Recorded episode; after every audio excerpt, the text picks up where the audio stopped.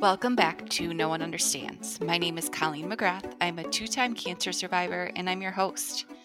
Today, on our fourth episode, we're going to visit the topic of treatment again. We know for most pediatric cancer families, treatment becomes a marathon. That treatment brings emotional challenges to both the patient and their caregivers. It also brings challenges to family and friends and community as they try to navigate support during the months of hospital stays, medications, and procedures. Our first guest, Beth Strotman, mom of Luke, a three time cancer survivor, is here to share their experiences with treatment.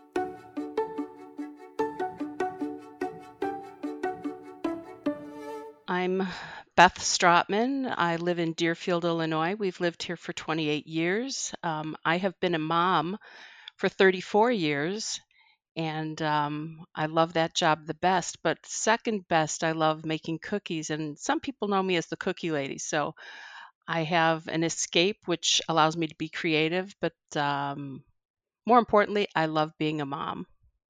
Four boys keeps me really busy.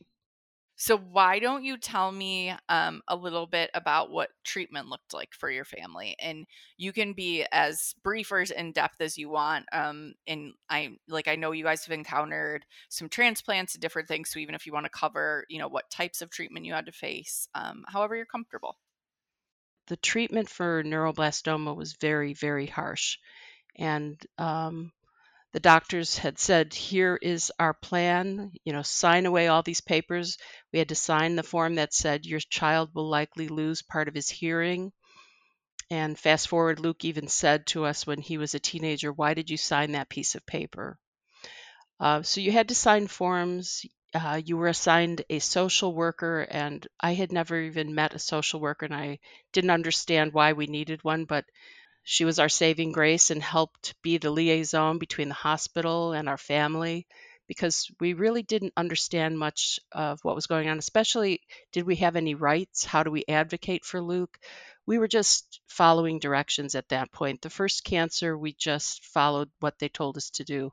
And um, it involved so much chemo, but at some point, his body started to fail, and they came to us and said, Well, we told you he needed this program to survive, but he's not going to survive if we continue the treatment. So they had to stop his treatment, give his body a break before they went to radiation. And luckily, again, radiation was at the neighboring hospital, Northwestern, so we could drive there every day.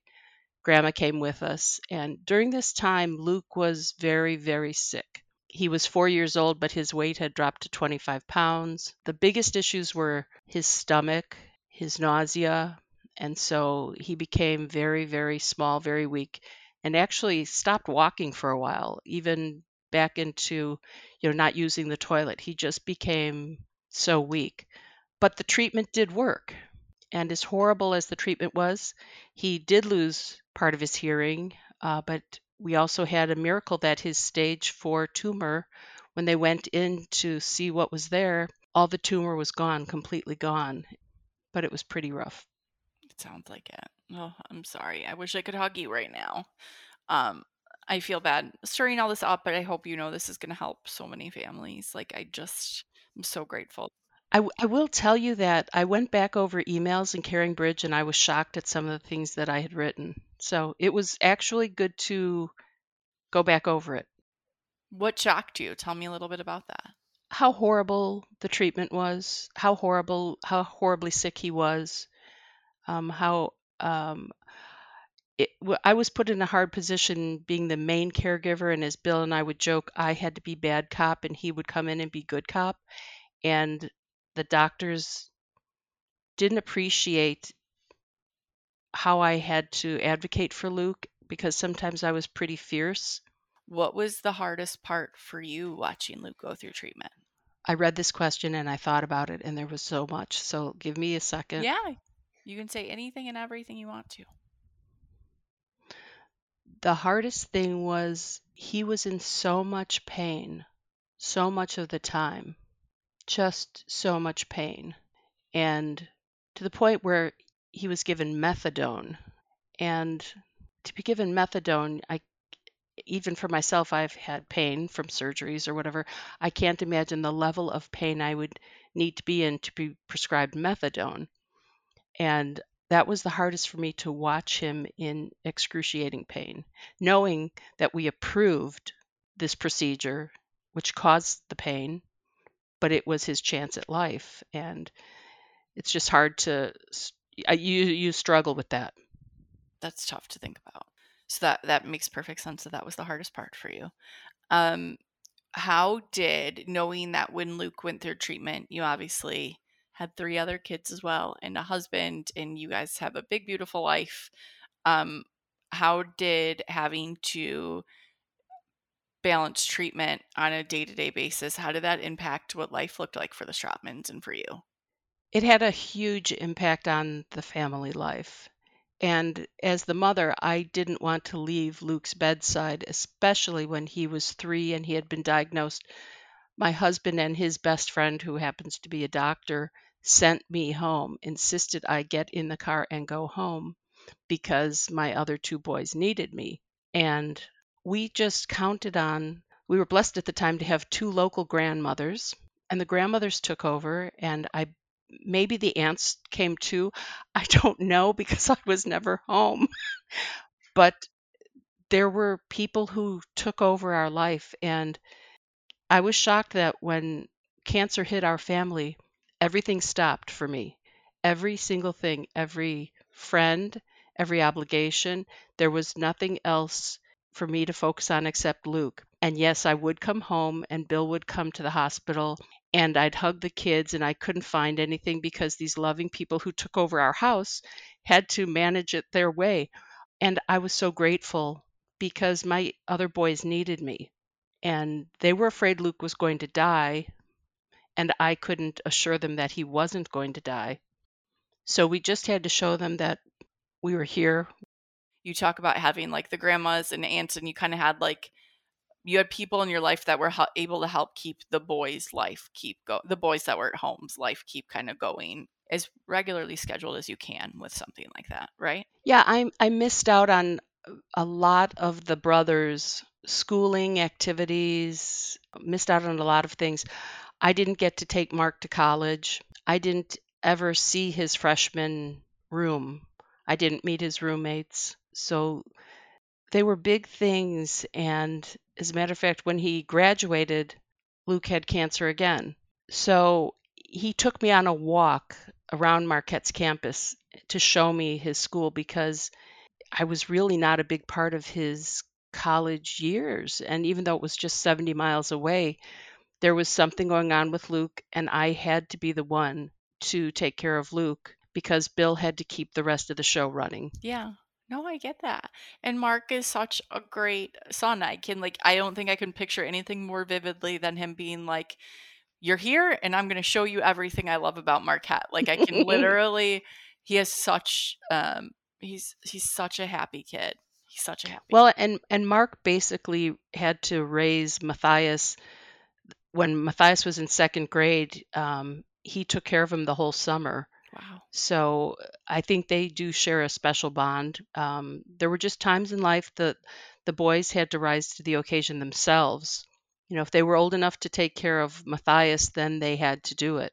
And Mark was just the right personality and the right time of his teenage years to be the one to do it. That's awesome. Um, so everybody stepped in, but a lot of it's a blur to me. I mean, let's be honest, half the families that listen to this are going to be like, yeah, I had an older child that had to help take care of a younger sibling. So for you, did you notice that your emotions or your motivation or your energy to treatment in any of the diagnoses did you know that you felt one way at the very beginning and then did you notice if you changed along the way from the beginning of the cancer diagnosis to the end of it it seems that as a caregiver, you go from shock to I'm, you know, so invested in this and I am immersed, and this is all I'm going to do to get this child to make it through this treatment that the doctors have given us. To um, there's a little bit of anger in there, of course, because your child is struggling so. And then there's a little bit of relaxing at the end and almost wishing that you could just get away from it for a little bit. And that seemed to be the same for each cancer. But from one to two to three, I definitely became more of an advocate by the third cancer. And I think that's when um, I have a little bit of a reputation with some of the older doctors because I would speak up a lot more because now we had a history. Now even I knew what worked or didn't work. And I could talk to the doctors instead of them being above me. I felt like we were in this together. And um, I'm not putting myself above them because I was even one on one with the um, people who cleaned our rooms. You know, it was everybody was treated the same. It was a big team. And I don't want to ever go through this again, but I do believe that advocating, even if it's painful or embarrassing or humiliating, it's the only way to to go. The one thing that stayed the same through all of it was um, a sister-in-law, Molly, gave me a notebook the first week Luke was diagnosed at Children's Memorial in 1999, and we went through that notebook. And we, I think, we're on maybe our fifth notebook, um, and they've gotten nicer and cuter and fancier because I take care of the notebook. But that was always a way for me to have a little more control of taking down important information. And a couple times, even the doctors would ask to refer back to our notebook. So I think the notebook became more important too as I learned what was important, what to put in the notebook. And of course, there's a lot of extraneous, silly things in there, but dad would fill it in, mom would fill it in. Treatment, uh, reactions, um, special dates for um, a big test, or make sure you talk to this doctor, or make sure your DEXA scan is every five years. And then I'd write down the years. Okay, what's five years from now, or what's eight years for some other test? and it just became the the one place where we could refer quickly to what's going on and um, so that stayed the same for the long term and there is his history in those notebooks. So we could always flip back um, instead of the 900 pages of his file that were transferred to the northwestern star clinic. His file from children's and lurie was over 900 pages. It's insane. Um, is that something you would recommend other parents do to like find their own kind of notebook and and keep yes. yeah yes so you have a little bit of control over your own oh for sure and what um, what Bill found it helpful because we alternated nights at the hospital and we couldn't remember to tell each other everything. So whoever was on that night, you'd come in and you'd kind of look back the last two nights and say, okay, what was he doing? What did he eat? um, you know, kind of what was the scenario. And that helped the next parent going in for the next two nights and kind of helped, you know, yeah, just tell everything that was going on. I love that. That's such like a caregiver pro tip. I feel like we have to share. I love that. Did you notice a shift towards how you handled treatment or how Luke handled treatment again from like treatment 1 to 10 and that could be like did you notice Luke's attitude change as chemo went on through a diagnosis? Oh, for sure. When he was, let's just say four years old, because Okay. he was only three for 10 days, he was so sweet, so charming. He would say thank you when they gave him a bone marrow aspirate. He was intrigued with, you know, uh, simple things like television and cartoons and then, when he was in eighth grade, 12 and 13, he shut down and he would not talk to the doctors. He knew he did. He, he knew they couldn't make him speak. The infamous episode of the doctor who sat there while he was laying in bed watching TV, and the doctor saying, "Luke, does your throat hurt today? Does your stomach hurt? Does you know your head hurt?" And Luke is just ignoring the doctor, just will not even acknowledge him. And he finally says, "Luke, is there something bothering you? And Luke reaches across his chest and points at the doctor. And he was just an angry kid.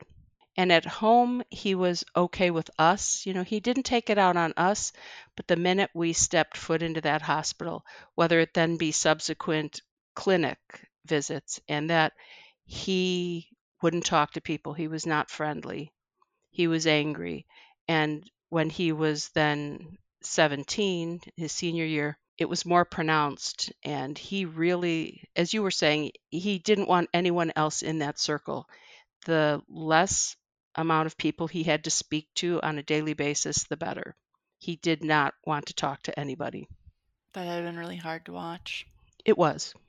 He's such uh well, you know, not that I'm telling you anything you didn't know, but like we got to see him at camp every summer and he was so happy. That's just it. I would want to say to people, this isn't who he is. He's not mean, he's not rude. Yeah. But when he enters this hospital, he is unfortunately rude and won't answer their questions, or he'll say, I don't know. Um, he's at 26, he's coming out of that a little bit now. I think it's in the past, and we're not being treated for cancer. He's being treated for a lot of long term effects. So it's, you know, stuff they can take care of, things they can heal. And um, he's able to deal with that now. But it was, it was pretty much his way of shutting everybody out. When you think of um, of other people supporting someone going through cancer and that can be they could be supporting the patient or supporting the whole family what's a piece of advice you would give them on how to like support you know another pediatric cancer family i guess it's really easy to text somebody and say if you need anything please call me please text me and you'll never get a call or a text mm-hmm. So if there is something you can do, I mean, everybody needs to at some point either take transportation or drive a car or eat. And if it can be as simple as providing the family with a gift card for gas, for some sort of transportation, for some sort of a meal, because I will tell you, during each of Luke's cancers, the financial strain sometimes is just so overwhelming. And I don't know if people really mm-hmm. realize that because they figure, oh, your insurance is taking care of everything. Well, it's not. And there are so many things you need. Even if you drop off a gift card to Walgreens or CVS, because it seemed like we were always there for something. Mm-hmm. And um, for me to give to somebody else, I think that would be the one thing that would be accepted. It would be good for everybody. Um, just help them out with some of their expenses because you might not always see what they need to buy, but they're going to have lots of expenses. Is there anything that you had to learn that you wish you would have known, you know, right when you guys were dealing with childhood cancer for the first time or the second time or the third time? That's a really good question. I wish I had known that if you ask, you will receive. And that first time, I didn't know what to ask for. I didn't know how to ask for things.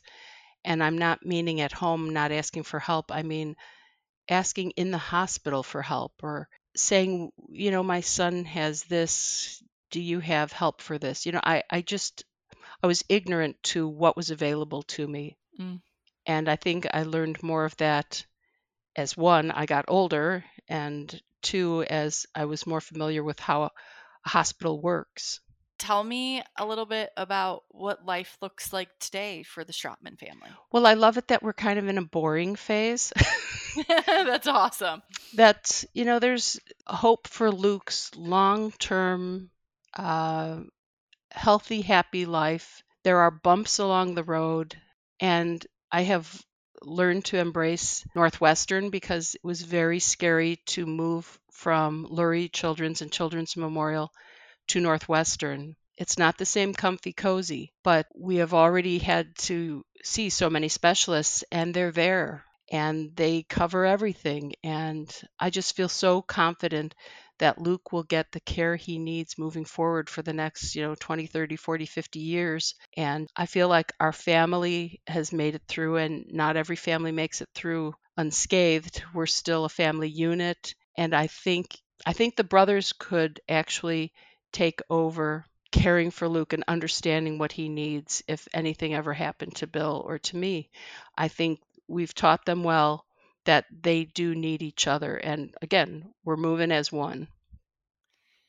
Thank you so much, Beth. We're so grateful that our next guest is actually Beth's son that she just spoke so much about, Luke Strotman. Luke, welcome to No One Understands. Thank you for being here. My name is Luke Strotman, uh, 27 years old, or 26, going to be uh, 27 uh, this June. I earned a uh, culinary degree at the College of Lake County, and I am helping coach the uh, football and the baseball team for the high school. So pretty much I'm busy all year round. But of course, when I'm not doing that, I am being a part of great program of Camp One Step and all the great activities that we do for families. All right, so let's jump in. So why don't you? Um, I know you've had um, you battled cancer a couple times, and so why don't you tell me first, like what ages you were each time you had cancer? Why don't you kind of like start there, if you don't mind? Yeah, so I was first officially diagnosed with uh, neuroblastoma um, at the age of three, but it was 10 days before my fourth birthday. So very, very young uh, to start out with. Um, obviously, um, had treatment, had so many great doctors and nurses.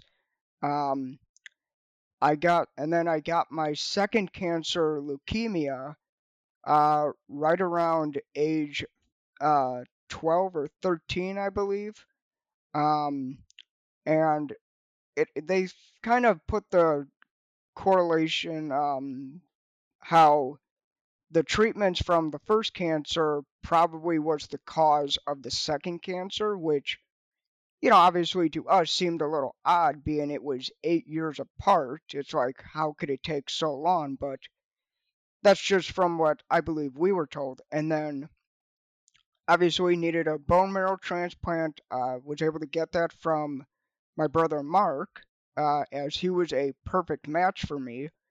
Uh, and then four years later, at about 17, uh, you know, the leukemia had returned, and they found that Mark was uh, too perfect of a match, which we we actually found that to be kind of hilarious. Like, you like you know, they told us, you know, we need to find a match for him, and now you're saying there's too perfect of a match. So yeah, the the older treatments I definitely remember. Um, obviously, you know, first reaction is being told, you know, you got cancer again, is you know why? Like, you know, why does this have to happen to me? And then all of a sudden, you you start to think about, okay, how does this to affect, you know, family members? How is this to affect all my friends? Having to tell them that, you know, hey, you know, I hate to say this, but I got I got to go through all of this again. Um, and it's it's definitely more hard uh, emotionally than physically, just because you know once you go into treatment and stuff, you've got to be away from everybody. You know, you can't see family, you can't see friends, uh, you can't actually be with them. You know, and obviously the treatment, you know, it took its toll on my body. You know, loss of hair, loss of weight and stuff. Um, but yeah, it, it's definitely more of an emotional thing than a physical thing. When you talk about the emotions, do you like, is there like any emotions in particular that come to mind when you think about when you were going through treatment as a teenager? I, I, I think the first, um, I think one of the first thoughts is, you know, how do I tell people? That, that, I think the third one hit the hardest just because, you know, all my friends and I, you know, we're about to go into our senior year of high school, so we're obviously all older. We all now fully understand what this kind of stuff looks like. And so for them, you know, that it was definitely hard having to tell them and saying like, you know, hey, we're not going to be able to have a senior year together for most of the time just because I'm going to be in the hospital. Fam- family, obviously, it's always going to hit them hard, regardless of whether it's the first time or the tenth time. But you know, I think at that point, you know, we had trust that the doctors know what they're doing. They've got they've dealt with me for all these years. They know my history. They know what's going to work for me, what's not. And so we just had real good hands. Tell me a little bit like about your attitude and emotions um, towards going through treatment at the very like the very first part of you know starting treatment to like after you'd been going through it for months or a year like how did how did your perspective change? How did your emotions change? Um, tell me a little bit about what that looked like for you. Yeah it, it kind of started out as you know pretty much feeling all the emotions you know anger you know why why do i have to do through all this again? You know sadness you know i'm about to miss pretty much the most important part of my life you know my sen- you know my senior year of high school this is going to be the final time i'm go i'm going to classes with all my friends you know the kids i've basically grown up with you know and that was the beginning and just kind of it all wore out as time went on, you know, it would there would be days where I was literally just feeling, you know, almost depressed, like, you know, like I, I don't want to be doing this anymore, but I know I pretty much have to. And there were times where the do- where the doctors, you know, they would diagnose me and say, you know, he's battling depression right now, and I would say, no, you're wrong. You know, I'm not depressed, obviously, but looking back on it, it's like, no, I was definitely depressed. I was probably depressed more than any other emotions I could have dealt with. Um, but it, you know, it's just because of everything I was going through, and you know, toward the end, you know, it's more of like relief, like ah, this is finally over with. You know, I can start getting back to you know having that normal life again that I used to have before we started all this treatment. There were times where you know I'd see my friends and they're all like, you know, oh, you you look like you're doing so great, and I'd be like, yeah, and then you know we you know we leave and then it's like five minutes later i just go back to that depression state mm-hmm. you know but it's like i just had to put on that fake attitude face for them because it's like you know what, what's it going to do to them if they see that you know i'm not handling this well you know? It's it's going to bring them down. Yeah. And that's that's also a really good point. I think sometimes through treatment it's not purposeful but you end up feeling like you have to take care of other people right? Like you you just kind of talked about your friend's emotions and you ended up feeling like you needed to protect their emotions a little bit, right? If you were talking to um, friends or family members of someone else in your life going through treatment, would you give them any advice on how to support that person? Just be there as much as your schedule allows you to. You know, don't try to, you know, over push yourself, but definitely don't under push it. There there may be days where you're thinking like, is today a good day to, you know, text this person or give this person a call? And there are going to be times where you're going to think, eh, probably not, you know. My advice would be just go ahead and do it. And if they say, you know, hey, like I would say, you know, not today, maybe tomorrow or next week, you've got now a schedule of, okay, this is when I can talk to him. This is when I shouldn't talk to him. Again, just be there as much as your schedule is going to allow you to. If you got stuff going on, if you're studying for a really important test, forget about me. You know, go worry about that test. If you got a big basketball or football game coming up, worry about that game first, you know? Yeah, but like also let you know how it went, right? I always think like uh it, it was always like nice to feel like I was in the loop, right? So like I hoped if I had friends that had like the big basketball game, like sure. I would like find out how it went the next day, right? And yes, some days you'd feel a little sad you weren't there, but like it was still nice to feel included, right? Right. Like like there were times because obviously I had to miss most of the football season uh, my senior year and pretty much every single practice, you know, I was upset I was missing all that. But you know, every every now and then I get a text from a friend like, you know, man, I wish you were here because you know this happened at practice, and I'd be like, there's no way that happened. But then it's like I'd hear the same thing from five guys, and it's like, okay, it did happen. so yeah, you you definitely wish you weren't missing out on so much, but right, you if you got but you know if you have people who will let you know like hey here's what you missed and or you know, here's what you didn't miss. When you think back to like when you were on treatment as um let's say a teenager or whatever, like your second and third treatments, um knowing, you know, you know that age a little bit better, would you look back when you look back, would you do anything differently?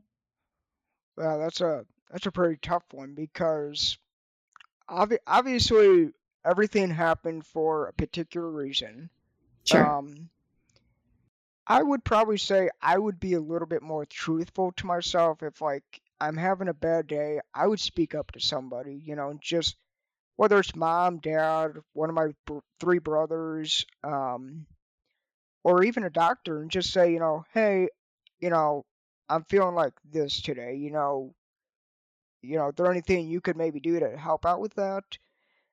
Um, that would probably just be the biggest one. Just just be a little bit more truthful of what kind of emotions I'd be feeling and just not hold anything back. Luke, thank you so much. That was absolutely incredible. We're so fortunate that you were able to join us today to talk to us about, you know, being a three time cancer survivor, what treatment was like. Uh, you're going to help so many people. Thank you so much for being here. I'm so excited to welcome our next guest. Our next guest is also very special to us at Camp One Step. Uh, Steph Marder is here with us today. Steph is a cancer survivor and she is also a child life specialist. So, we're going to jump in and let Steph introduce herself and tell us a little bit about her career in child life.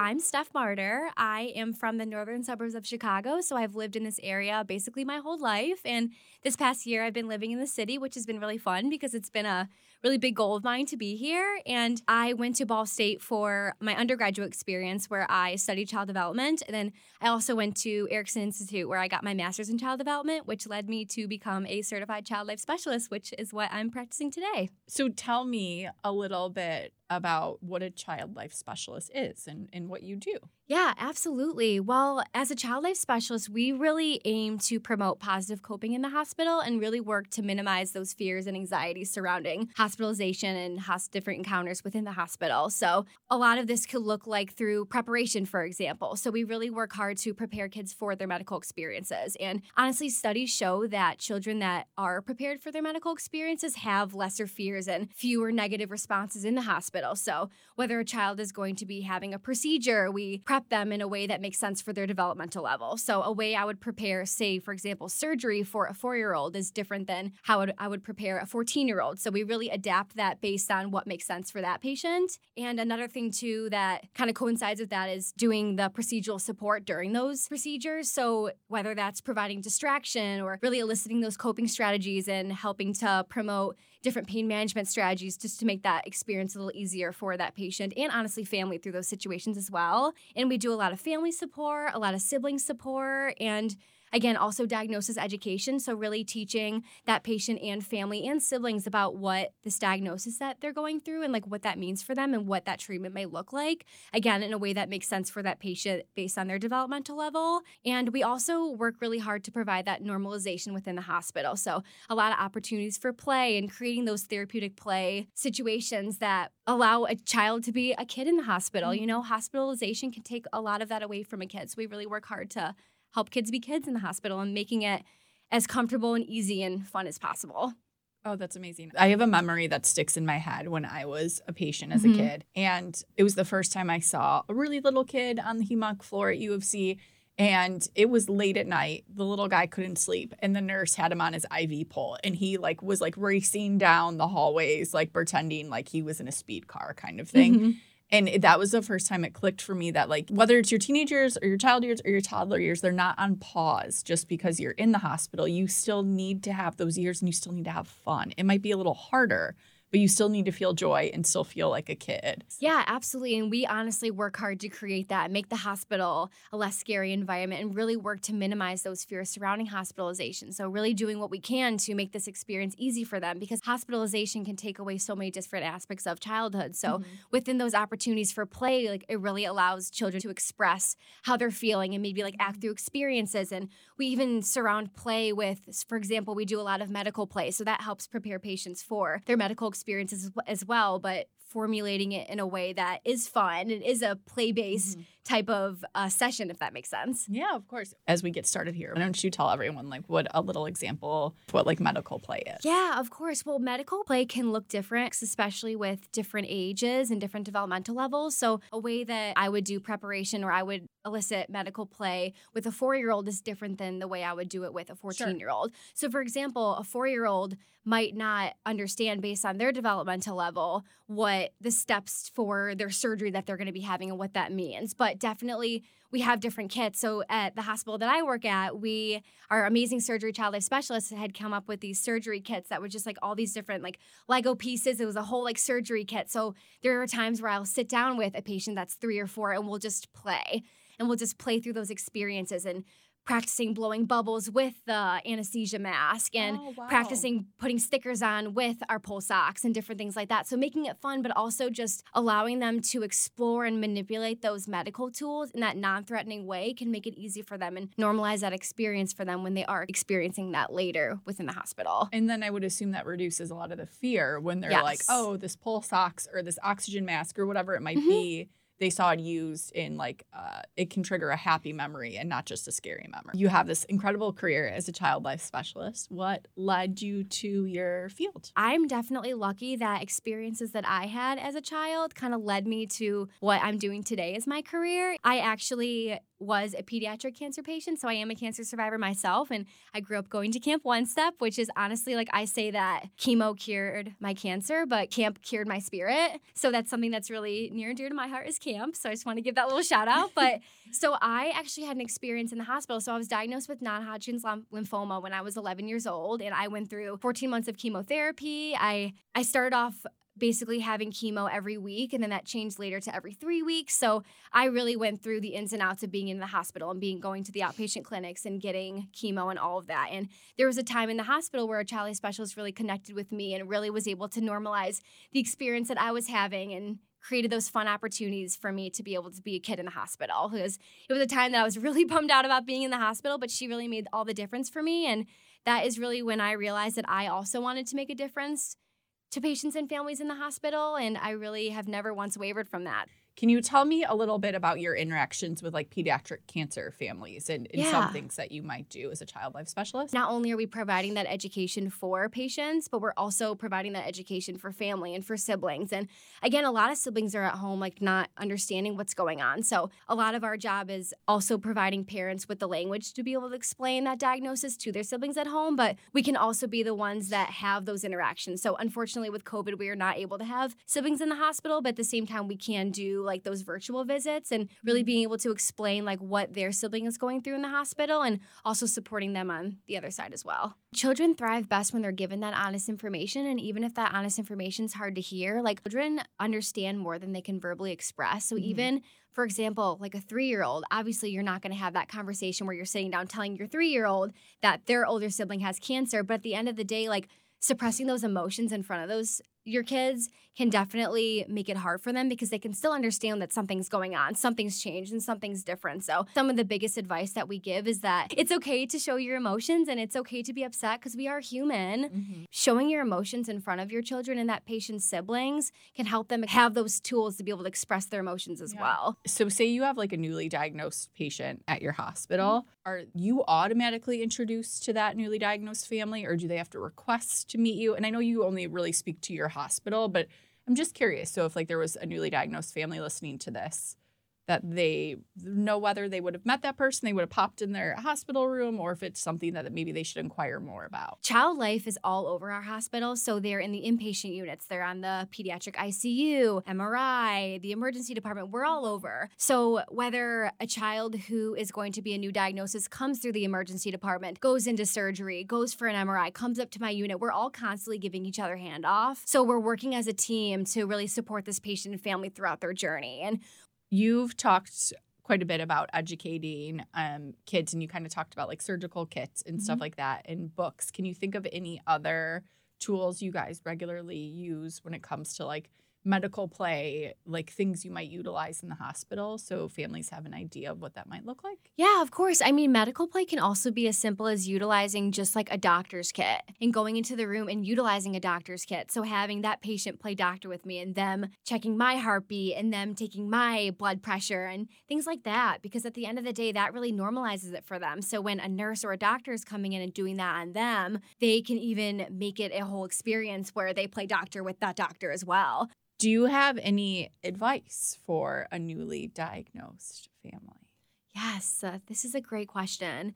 I think, as hard as it sounds, we really preach self care. Like, you have to take care of yourself. And of course, these families' worlds have just been rocked. They've been turned completely upside down. But we preach self care and making sure parents know that you need to take care of yourself in order for you to take care of your child in the Mm-hmm. hospital and your children at home that are just as scared and not knowing what's going on. So, really, just take care of yourself, do what you need to do to be in your best frame of mind. And of course, you're going through something that not a lot of people are going through that is so scary, but really being able to preach self care is something that is really important. And also utilizing your support system. That's something that's also very, very important. And recognizing what your community can do for you and recognizing eh, being okay to ask for help. You know, Mhm. for myself personally, my family really utilized like our extended family and our community was so helpful. So that's something that we really preach as well. And there's so many resources, there's so many community based programs and organizations that are looking to support families in the hospital. So definitely being able to utilize your support system is so important too. And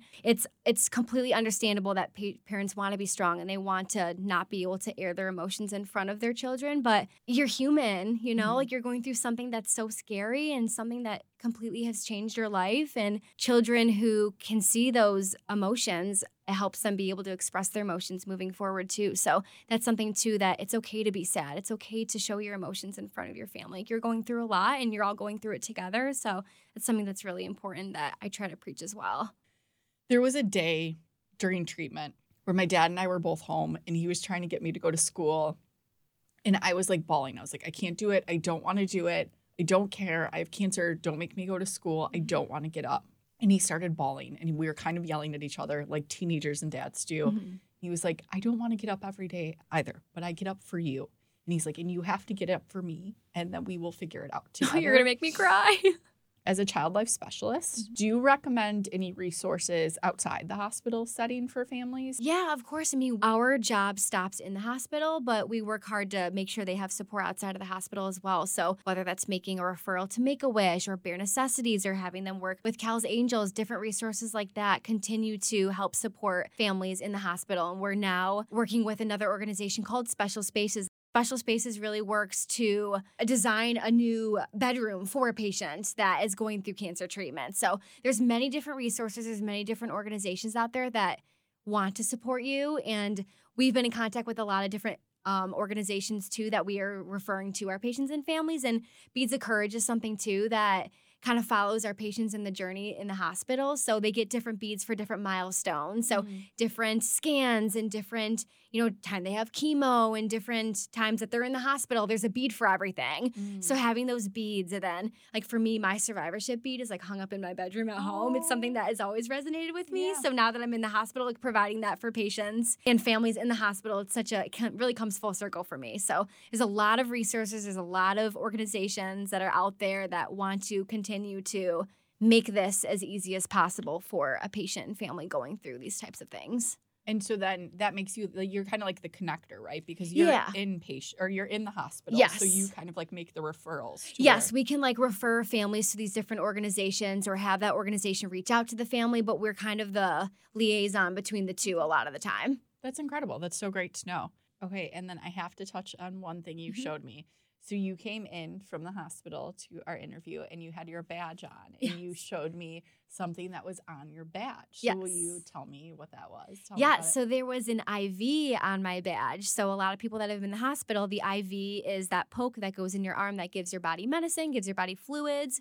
So I keep that IV on my badge because there's so many times where a patient's going to be getting an IV and that poke within itself creates a lot of stress and a lot of anxiety surrounding that. So when that needle what's creating the poke comes out, it's just that straw in there. So I show patients, again, an example of medical play. yeah. I show patients that straw and have them touch it, have them explore it, manipulate it, whatever they need to be able to see that it's just a little straw that's giving your body a drink of water or medicine. So that kind of takes that threatening piece out of it for them. So that's something that I just keep on me at all times because you never know when you're going to need to show it. Right. Like the other day, I had a patient that wouldn't move his arm because he's like, I have a needle in my arm. And I'm like, Oh. actually, it's just a straw. And explain that whole explanation that I just Right. gave to him and showed it to him, and he was fascinated by it. It was just a straw and in his then he saw arm. that it could bend and that, Exactly. Like, he I was like, you can bend your protect his arm at all costs. Right, things like absolutely. Yeah. yeah. so just little things like that. And I also on my badge I have like a simple dimple for those who don't know. It's like a pop it. And then I have like another pea popper fidget. So I have a lot of things on me at all times trying to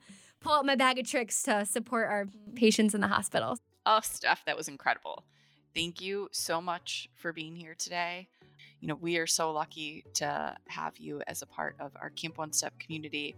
Uh, and we are so thrilled that today you were able to share your expertise with us in your new field in child life. Thank you, Steph. Baird is proud to support Camp One Step. As an employee owned, privately held financial firm, Baird knows that caring enough to help can make a world of difference in the lives of those facing enormous challenges. When it comes to creating a brighter future for the community we share, Baird is with you every step of the way.